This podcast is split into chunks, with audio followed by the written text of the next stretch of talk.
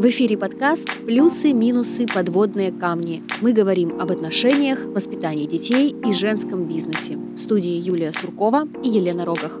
У нас в гостях Яна Меркулова. Красивая, молодая, успешная женщина. Таких называют self-made women. Яна – финансист, наставник для предпринимателей и, внимание, мастер системных расстановок. Это очень интересное сочетание, казалось бы, аналитического склада ума и эмпатии, тонкого чувствования мира, людей и энергии. Ян, сколько лет мы с тобой знакомы? Я боюсь считать, честно. Не будем считать. Я подзависла, я вспомнила. У меня почему-то сразу ассоциация Селигер, поездка на Селигер, какие-то наши проекты совместные, фестивали, первые запуски фестивалей. Молодежное правительство, это было очень давно. Это был 2011 год. Представляешь? Я тебя вспоминаю периодически еще студенткой, хохотушкой, безумно позитивной, активной и всегда неравнодушной девчонкой. И казалось, тебе вообще все по плечу. Ты технарь по образованию, журналист по призванию сфере деятельности тогда. Что сегодня от той девчонки осталось? Как она изменилась? Я сейчас начала считать, сколько мне лет. Мне недавно исполнилось 34 года, и 2011 звучит как какой-то прошлый век. Представляете, это уже 12 лет назад. Это очень много, кажется. Что осталось? Осталось, естественно, интерес, любопытство и неравнодушие ко всему тому, что меня раскрывает, расширяет и помогает взаимодействовать с другими людьми. Вот у меня сразу слово «финансист» почему-то привлекло внимание. По-моему, вот финансист – это какой-то такой, знаешь, толстый дяденька в очках с калькулятором. А тут передо мной такая хрупкая девочка. Вот я, конечно, не даю тебе, Ян, твоих лет, поэтому скажи, пожалуйста, вот как финансист, в чем твоя деятельность заключается? Я считаю цифры, стратегии, бюджеты, считаю мысли клиента в цифрах. Его задачи, его мечты, его планы, его покупки, его проблемы, его какие-то долги. Мы считаем все это в цифрах, и когда все это в цифрах, это уже не так страшно, не так сложно, не так трудно. Это все просто решаемо, такая математическая задачка. Я люблю решать задачки. А я тогда еще сразу следующий вопросик. Просто вот Яна сказала, что она исчисляет сразу в цифрах вот все мысли людей. Так это происходит каким образом? Когда ты вот просто знакомишься с людьми, ты их сканируешь, и ты вот это все уже о людях знаешь, либо это какой-то приходит запрос. То есть пришел человек, я хочу, вот, например, узнать проблемы, почему у меня вот куда-то деньги утекают, а я не понимаю. И тогда ты садишься и начинаешь вот это просчитывать, да? Да. Считывать я тоже умею, но это другая сфера моей деятельности, это системные расстановки. Но пока я вас пугать не буду, что я уже считала, да. Вот, поэтому это действительно запрос, это конкретный какой-то момент клиента, либо наоборот, он говорит, я вообще не понимаю, что происходит, меня, короче, вот это бесит, беспокоит, напрягает, я хочу это решить. Либо у меня есть мечта, цель, план, я не знаю, как к этому прийти, и один воздух в голове, и мы садимся и конкретно уже смотрим. Либо это вообще реально, либо клиент сильно улетел в космос со своими мыслями, а реализация, на месте сейчас, доход или какие-то еще обстоятельства, реально не позволит ему прийти к этой цели, даже если он горы свернет, да. Иногда приходится огорчать людей, но при этом составлять какой-то реальный план. Вот. Поэтому финансы — это реально про четкость, про конкретику и про систему. Ага, а как ты сама к этому пришла? Как ты выбрала Была супер безграмотной, совершенно неадекватно распоряжалась деньгами, и мы с супругом, с семьей застряли в этом бедном восприятии мира, когда ты выживаешь, когда ты живешь в ноль от зарплаты до зарплаты, когда ты не можешь своим детям йогурт в магазине позволить, да, и ты понимаешь, что что-то не так. Сколько детей у вас? 2. И когда ты понимаешь, что что-то не так, чтобы что-то было по-другому, надо что-то делать. Смотреть, изучать, наблюдать, брать какие-то консультации, искать варианты. И мы нашли свой вариант и начали учиться. То есть вы оба учились, да? Да, мы оба пришли в профессию по финансам, по инвестированию, и мы начали с практики, со своих кейсов. Решать свои задачки начали, научились сами, научили позже других. Так чему конкретно научила тебя работа в сфере финансов?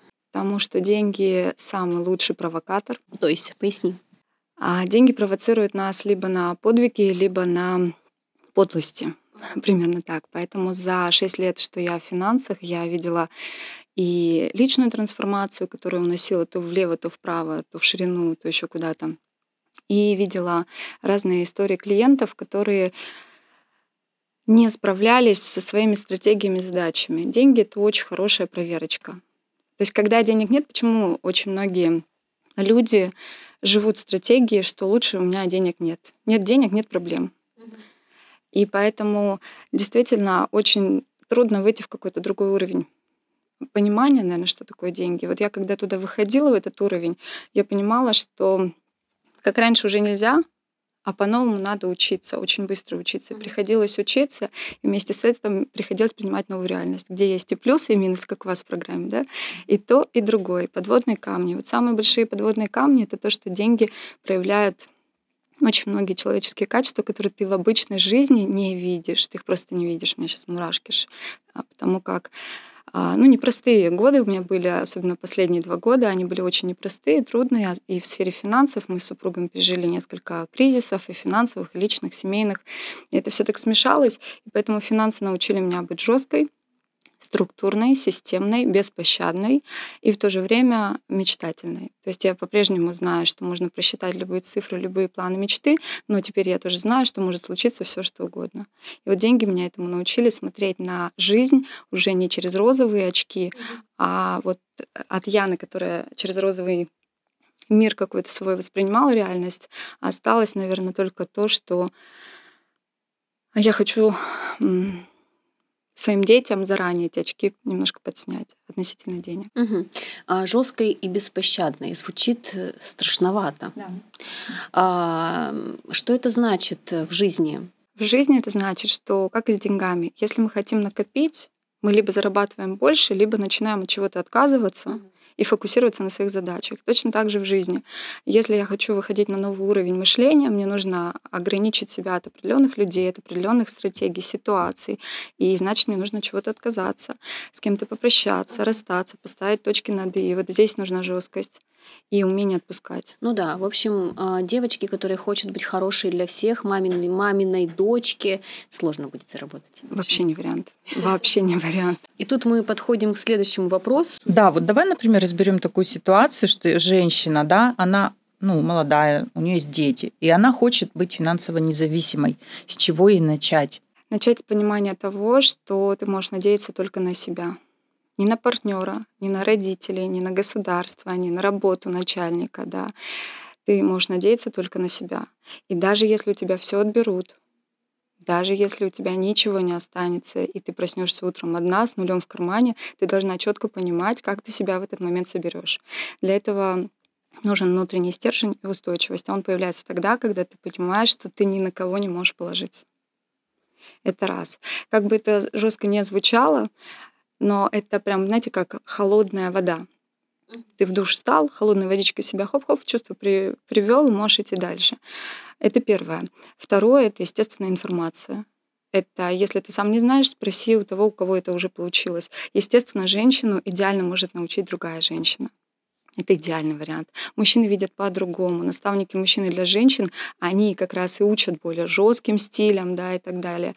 И поэтому женщину может научить другая женщина. Женщина-наставник. И третий вариант — это практика бесконечная, постоянная, быстрая, скоростная практика во всем.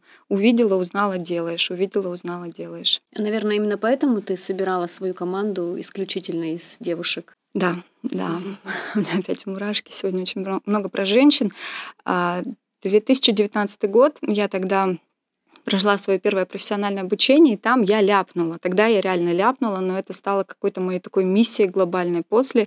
Я до сих пор ее веду, несу во всех своих деятельностях. Я тогда сказала, прям под запись, что я создам самую мощную женскую структуру независимых женщин, которые будут финансово независимы, финансово подкованы, и также будут обучать этому своих клиентов и так далее. У меня очень много клиентов женщин, есть и мужчины, но женщин больше в команде, я работаю только с женщинами, да. И это принесло мне тоже определенный опыт.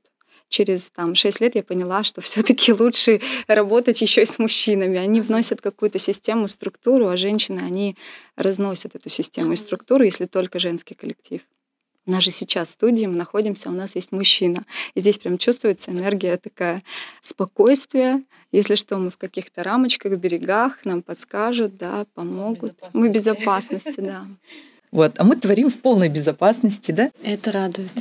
Обычно у меня только женский коллектив вокруг. Давай подытожим тему финансов. Вот 5 ключевых принципов финансовой грамотности, по твоему мнению, для любого человека, вне зависимости от пола. Первое. Сами по себе деньги не делают нас богатыми и независимыми. Если мы умеем ими управлять, вообще не важно, какая у нас сумма, мы можем сделать огромный капитал, просто применяя систему, стратегию и определенные правила. Да? И одно из них — деньги не сделают тебя богатым. Ими нужно уметь управлять. Второе — все в голове. Абсолютно все, как бы это заезженно не звучало, да, из каждого утюга сейчас звучит, все твои деньги в голове, там, найди их где-то там в своей голове.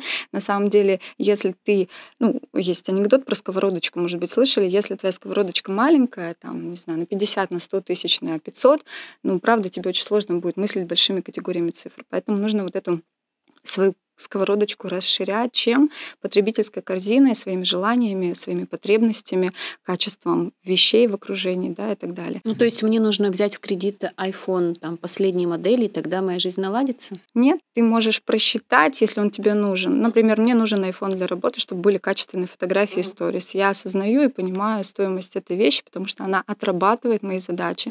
Просто чтобы попонтоваться, да, покрасоваться, конечно, это такая минусовая покупка. Третье правило — это адекватность. Адекватность и честность с собой. Если я действительно купила iPhone в кредит, чтобы... У меня есть конкретный пример. Девушка-клиент говорит: я не могу не купить себе iPhone, потому что работаю в школе, там у детей у всех iPhone, и я как педагог не могу иметь телефон дешевле, чем у них. Это мой авторитет. И, конечно, там психическая определенная, психологическая травма, внутри мы ее поднимаем, убираем, и тогда она понимает, что это неадекватная покупка ее зарплате. 2 зарплаты за телефон, чтобы купить авторитет учеников. Это не та история. Поэтому адекватность, честность и адекватность. Если я сейчас понимаю, что я не могу позволить себе эту покупку, я прям так в магазине это могу сказать продавцу: извините, для меня это сейчас дорого. И кому-то это сказать стыдно, стрёмно, неудобно. Это и есть та история, которая качает внутреннюю опору. Извините, мне сейчас неудобно.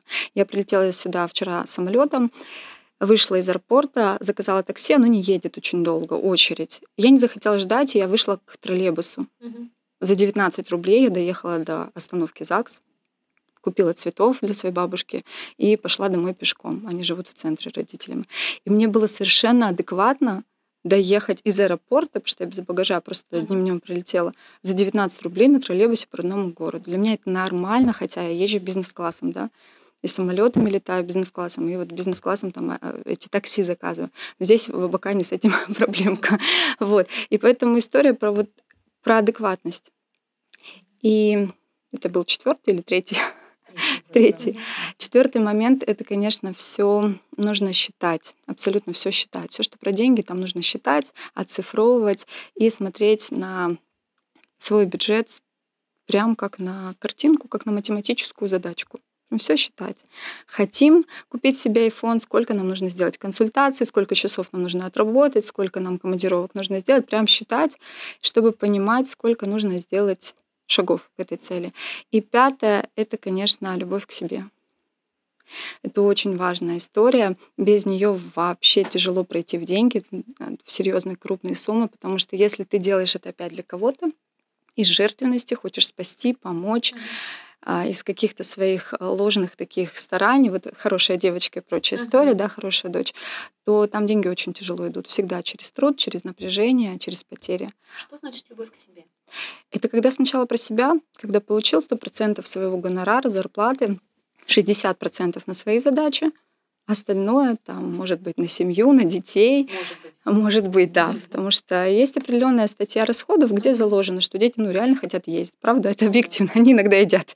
И поэтому мы это закладываем. Но 60% на себя. на себя, на свои задачи. Эгоистично, кому-то покажется несправедливо, да, кошмар. Кому-то скажется нереально, возможно, но просто надо начать, и со временем можно к этому легко прийти. Получил там 10 тысяч гонорара, 6 тысяч отложил, их не трогаешь, это твое личное. Да, и вот если тебе нужно, ты устал, тебе нужно на массаж, у тебя всегда есть 6 тысяч. Тебе нужно на маникюр, тебе нужны сапоги, или ты хочешь сделать подарок своей подруге любимой, у тебя есть деньги на цветы, и ты не напрягаешься, да. Ты уже знаешь, это твои средства, ты их заработал, поменял свое время на деньги. А твое время стоит очень дорого. Отлично, я заведу конвертик. А вот где-то здесь был конвертик, я так и подумала, что это для денег. Он для других целей немножко. Хорошо, так, мы закончили, да, пока с финансами, но это я имею в виду в рамках нашего подкаста. Но мы после, может быть, еще вернемся к этому, да. Но сейчас давайте еще про расстановки поговорим, раз уже заговорили на эту тему.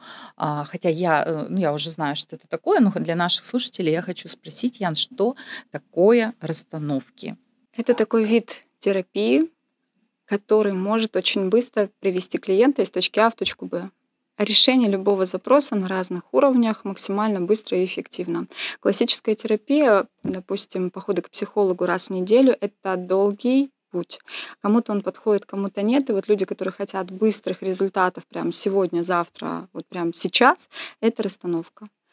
Это очень интересный метод, который используют сейчас очень известные спикеры, тренеры по всему миру. В некоторых странах расстановки используют в медицине, в судах. Например, прежде чем судья принимает решение, он делает расстановку. Допустим, это очень практикуется в Бразилии, в семейной практике, когда люди хотят развестись, делают расстановку, это делается публично. Прежде чем врач хочет сделать операцию, делают человеку расстановку, и, возможно, не нужно будет медицинское вмешательство. Это очень серьезная такая методика. У нас в России она тоже очень давно, с 90-х годов. Сейчас она более популярна, потому что появились такие прям звезды, мастера, которые об этом говорят, упаковывают это красиво. И вот в этом году расстановки приобрели новый вид, вид терапевтичного шоу. И сейчас очень многие делают терапевтичное шоу, это когда люди собирают стадионы, крокусы на 5-6 тысяч человек и проводят большую терапию. Все рыдают, все счастливы, обнимаются. На секту похоже что-то такое. Кашпировский. На Кашпировского. А еще я помню, была маленькая, мы жили тогда с родителями в Минусинских, и вот тоже собирали большой зал, приезжали, это гипнотизеры. Вот он гипнотизер, он сначала шоу какое-то рассказывал, там, о каких-то своих фокусах, а потом он гипнотизировал зал. И я как сейчас помню, когда он говорил, закройте глаза, и вот там вы сейчас должны делать то-то, то-то, а меня не берет.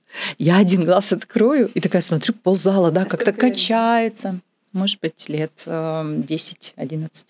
Там все что-то руками машут тоже. А я такая стою, думаю, надо что ли это делать? Может быть, они шутят, раз делают так, не верю, но никак не берет меня. Поэтому вот сейчас я дальше тоже... Дети до 12 лет в поле родителей находятся, и, естественно, ребенок он... Под защитой, да? Ну, не то, что под защитой. Здесь можно по-разному. У детей более гибкая психика, и для них все это действительно концерт, а более взрослые люди подвержены. Здесь можно по-разному. У каждого терапевта, кто бы человек ни был, да, даже если мы берем сейчас Кашпировского и так далее, на любого такого человека найдется всегда свой клиент. А у расстановок есть какая-то схожесть с гипнозом или это другое? Нет, конечно, нет. Вы там в совершенно осознанном состоянии, совершенно сознательно все это видите, чувствуете. Более того, я применяю системные расстановки как раз-таки для того, чтобы клиент получил ясность и понимание, как прийти с точки А в точку Б, прям конкретно. Я неоднократно слышала, что расстановки — это не самый безопасный метод для работы с внутренним миром человека. Кому в них не следует идти, и какие могут быть негативные последствия для человека? Здесь вопрос, от кого мы это слышим. От кого слышим? Такое мнение, что это небезопасно. Что это в поле человека идет внедрение. Нет, да, я имею в виду, от кого? Не как это может быть небезопасно, а именно от кого? От разных людей. Которые с энергиями работают, например, психологов от некоторых. На самом деле самый простой и безопасный метод. В расстановке человек не может взять ничего не своего лишнего, и ничего своего он не может никому дать. В расстановке каждый человек прорабатывает свой запрос. Поле таким образом работает, что мы с вами вроде бы работаем в группе, но я беру только свое, и работают только со своим. Это максимально безопасный, спокойный метод. экологичной. Вот. А я хочу тоже со своей стороны просто добавить. Я раз участвовала в расстановке как клиент. Это было тет-а-тет сделано. Вот, поэтому я знаю, что это такое. И раз здесь сказано, что из точки А надо прийти в точку Б, вот у меня этого не произошло. И несмотря на то, что это был платный сеанс, я получила полное неудовлетворение, моя задача не была решена. И вот сейчас я хочу задать такой двойной вопрос. Первое, почему это произошло? Потому что с тех пор у меня полное отрицание вообще вот этого вида терапии, альтернативы. И это первое, почему такое могло быть. И второе, есть ли случай какой-то, можешь даже прям привести конкретный, с чем пришел человек и вот что ему помогла расстановка, которую ты сделала? Первое. У нас у терапевтов, и как говорит мой учитель Юлия Хадарцева, она говорит, если клиент недоволен, он мало заплатил. Когда человек мало платит, он не включен, он не берет на себя ответственность, и он не хочет сам работать, он хочет чуда. Он хочет, чтобы терапевт ему чуфыр-муфыр, и, пожалуйста, результат. Бывает такое. Поэтому здесь нужно спросить себя, были ли вы в тотальной ответственности в момент расстановки. Да, я была в тотальной ответственности, и причем заплатила столько, сколько мне выставили счет. То есть и нисколько об этом не сожалела. Я была готова, я к этому шла. Мне реально была нужна помощь. Второй момент – это, конечно, есть ли у терапевта, к которому вы пришли, тот проход, в который вы хотите прийти. Грубо говоря, ко мне приходит самый частый запрос про деньги. Хочу увеличить свой доход, хочу бизнес масштабировать и так далее. Мне есть туда проход, потому что я практик. И я не только могу на расстановке это показать, я могу еще рассказать примеры из бизнеса и так далее. Да? И третий момент – это когда есть ложные запросы. И вы можете ходить с терапевтом кругами. И опять же, если терапевт не выявил истинный запрос, то, возможно, вся расстановка... Я теперь поняла, в чем причина. Я даже уже все прям, я знаю. То есть я пришла выстроить отношения определенные с родителями. И мне сама вот эта девочка, перед тем, как начала, она сказала, что у нее ужасные отношения с родителями. И она начала мне делать вот эту расстановку. Она специалист по расстановкам.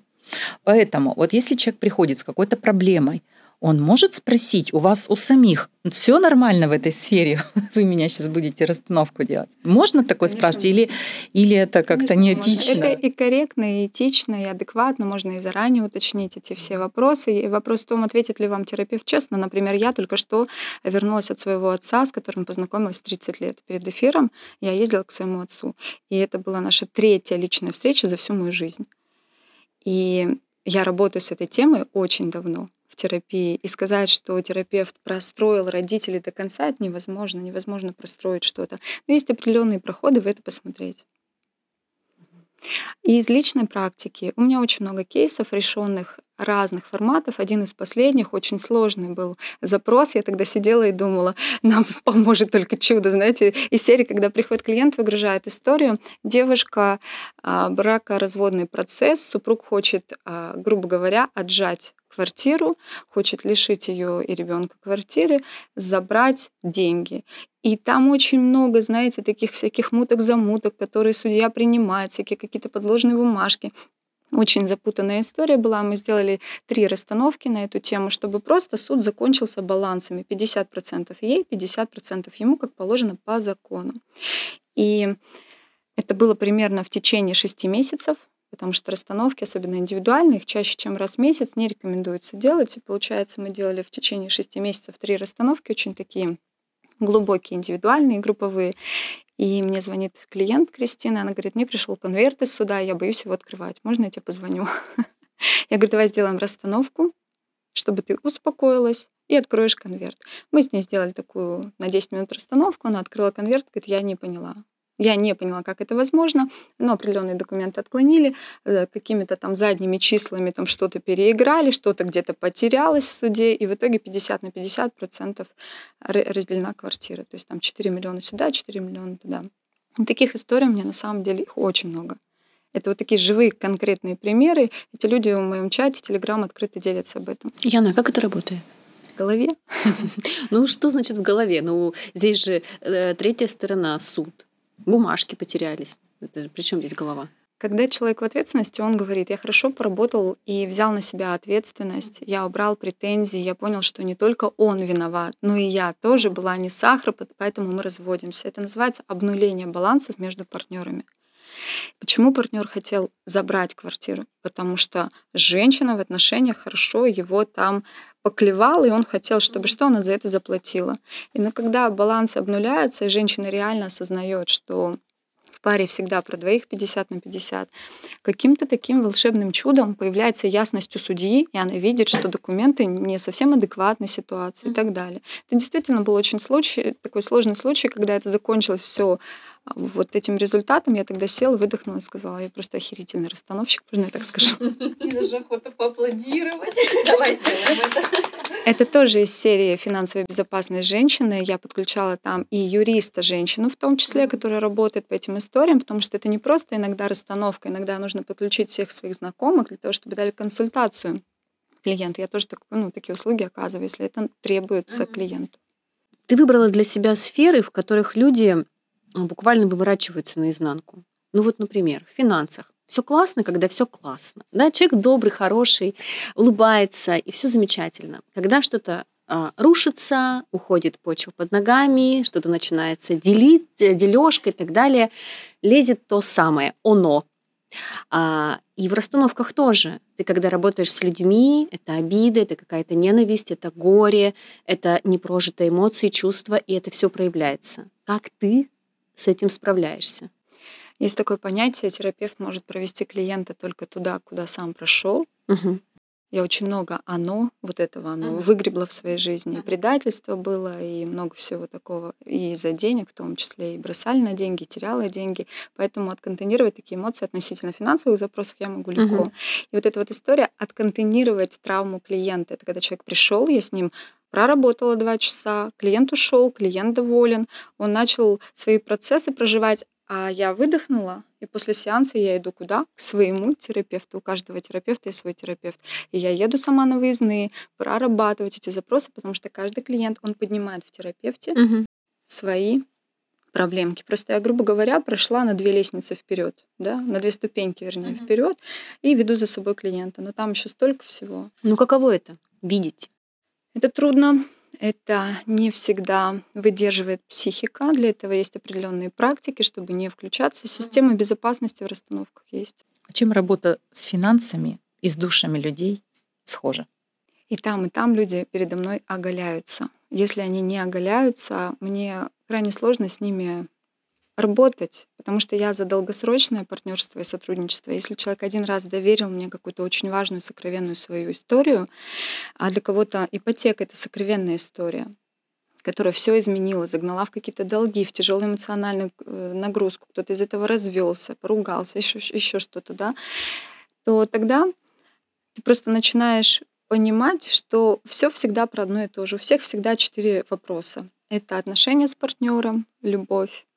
Это финансовый вопрос, позволение себе, разрешение себе. Это родители, и это миссия реализации. Миссия реализации. Я хочу понять, кто я, зачем я здесь и почему. И деньги хорошо это проявляют, показывают. Если у человека есть мечта, он всегда найдет способ на нее заработать. Это находиться в своей миссии, идти к своим целям. И если у человека простроена задача души, что он должен докопаться за эту жизнь, за эти 50, 60, 70, 80 лет до сути «Кто я?», он обязательно до этого дойдет. И неважно, будут это расстановки, психология или подкасты. Потому что здесь сейчас тоже происходят определенные процессы прямо сейчас. Я уверена, что многих людей, как и у тебя, тоже сейчас и мурашки, и какие-то решения, что как сейчас я буду действовать. Кто-то уже записывает твой телефончик, кто-то уже сейчас скачивает твою ссылочку. Кто-то, наоборот, отписывается от меня, знаете. Кто-то отписался от канала плюс-минус. Подводный камень. Но неважно, тем не менее, идет реакция, я это чувствую, и причем даже еще наш подкаст, сейчас мы его только пишем, и выйдет он позже, я уже чувствую, как запущена реакция. Это называется поле. Работа поля. И вы работаете в поле со своими голосами. Это называется работать горловой чакрой, вишудха, заявлять и говорить о себе. Это очень важно. И в расстановках это получается все можно связать. Можно связать подкасты, можно связать финансы, можно связать... У меня есть расстановщики, девчата, они маркетолог у меня есть, расстановщик. Он вам глобально простроит бизнес, просто который выведет вас на международный уровень, потому что у девушки есть очень крутой кейс, где она маркетолог очень известный, и системный расстановщик, она это объединяет и может провести там человека в глобальные проекты и вывести, например, ваши подкасты на мировой уровень легко. Просто потому что она и здесь практика. Это можно легко упаковать. Сейчас Яна это все рассказывает, и так волшебно водит руками, как да, волшебничает. Я тоже так слежу за ручками. Кашпировский. Всех погружая в это чудесное поле. Про то, как ты стала заниматься финансами, ты рассказала. Как ты пришла в расстановки, как ты стала расстановщиком? Через личную терапию у меня... В моей системе случилось 2 выкидыша, и первый случился, и мы как-то с супругом быстро это прожили, пролистнули, сделали вид, что этого не было, но тело начало реагировать, эмоций было очень много, для женщины это вообще очень серьезная история на всех уровнях. Второй выкидыш, когда случился, я поняла, что я не выдерживаю ни эмоционально, ни физически, раз это происходит. Это было связано со стрессом, у супруга умерла мама, выкидыши, очень наложилось там в один день много ситуаций. И я просто случайным образом в Инстаграме нашла Юлию Хадарцеву, расстановки. Я не помню, как я села в такси и поехала к ней в центр на групповую расстановку, которая называлась «Нерожденные дети». Так я оказалась в поле расстановок. Я ничего не поняла. Тогда я 70% информации отрицала, я не понимала, я приехала с запросом на выкидыш, как это проработать, как принять это чувство вины, чувство обиды на всех, на Бога, на себя, на кого только можно. А в расстановке показывали наладить отношения с мамой, с братом. Я была в такой агрессии, думаю, что за чушь вообще, что за, знаете, дичь, что вообще происходит. Это вот та реакция, которая реально, возможно, на первой расстановке. Это бывает очень часто у клиентов. Я сама с этим столкнулась, но буквально в рамках недели я увидела изменения в себе, в своем эмоциональном состоянии, в своем теле, в своей реакции. Очень много изменилось, с супругом очень много изменилось. Мы смогли это проговорить, прожить. И я начала ездить на терапию расстановочную раз в 3 месяца. И 1,5 года в расстановках я поняла, что я не понимаю, как это работает, а у меня жуткий аналитический мозг, как уже сказала Юля. И я, как только было объявлено обучение, я поехала просто ради интереса. Но через 4 дня обучения я поняла, что я не могу не практиковать. И ко мне пришла первая клиентка онлайн, тет-а-тет расстановка с запросом «У меня отнялись ноги, я хочу ходить». И эта девушка вот спустя пару лет моей практики была вот сейчас у меня в Москве на моем дне рождения, которое в формате терапевтичного шоу отмечала, она стояла и говорила, я хожу, я встала и пошла, и она ходит уже вот ближайшие пару лет благодаря той расстановке. И когда такие вещи происходят с тобой, ты понимаешь, что ты как-то попал, по-моему, в свою тему. Можно тогда мы уже будем заканчивать? И напоследок я хочу спросить, какие 3 самых главных, самых важных твоих достижения можешь назвать? Ну, не будем считать детей, да, потому что рождение ребенка для матери – это наиглавнейшее достижение. Ну, 3. У меня нет этих вещей даже в списке. Серьезно. Сейчас мы узнаем что-то тогда такое потрясающее. Давай. Первое, я... горжусь собой, горжусь тем, что мне удалось сохранить семью. Нам удалось с супругом сохранить семью. Мы несколько раз хотели развестись. Я хотела развестись, потому что было очень много разных ситуаций, которые было тяжело переживать. И я действительно к этому очень серьезно шла через терапию, через расстановки. Второе — это то, что помимо выкидыша у меня есть история с 3-й дочкой, которая прожила всего 8 дней. Ее зовут Алиса. Я хочу вот сегодня, наверное, в завершении подкаста прямо об этом проговорить. И я справилась с этой утратой, провожу женщин в эту историю принятия потери ребенка. Я работаю даже с этими историями. Я с этим справилась и могу рассказать, как это — жить после смерти ребенка. И 3-я история — это вроде бы банально, но мы с супругом выгребли несколько финансовых кризисов, которые были очень серьезными. И вот этот март, он является логическим завершением этого кризиса и того, что мы пережили за этот год. А наш подкаст — это такое вишенка на торте того, что ты умничка, и теперь об этом пусть услышит весь мир. Спасибо большое. Спасибо, Яна, большое за открытость, откровенность. Рада была тебя видеть сегодня. Это был подкаст «Плюсы, минусы, подводные камни». И наша гостья сегодня была Яна Меркулова. Спасибо. Это был подкаст «Плюсы, минусы, подводные камни». В студии были Юлия Суркова и Елена Рогах. Подписывайтесь на наш подкаст, ставьте лайки, пишите комментарии. Если вы не услышали ответа на свой вопрос, задайте его нам, и мы обязательно запишем подкаст на эту тему. До новых встреч! Пока-пока!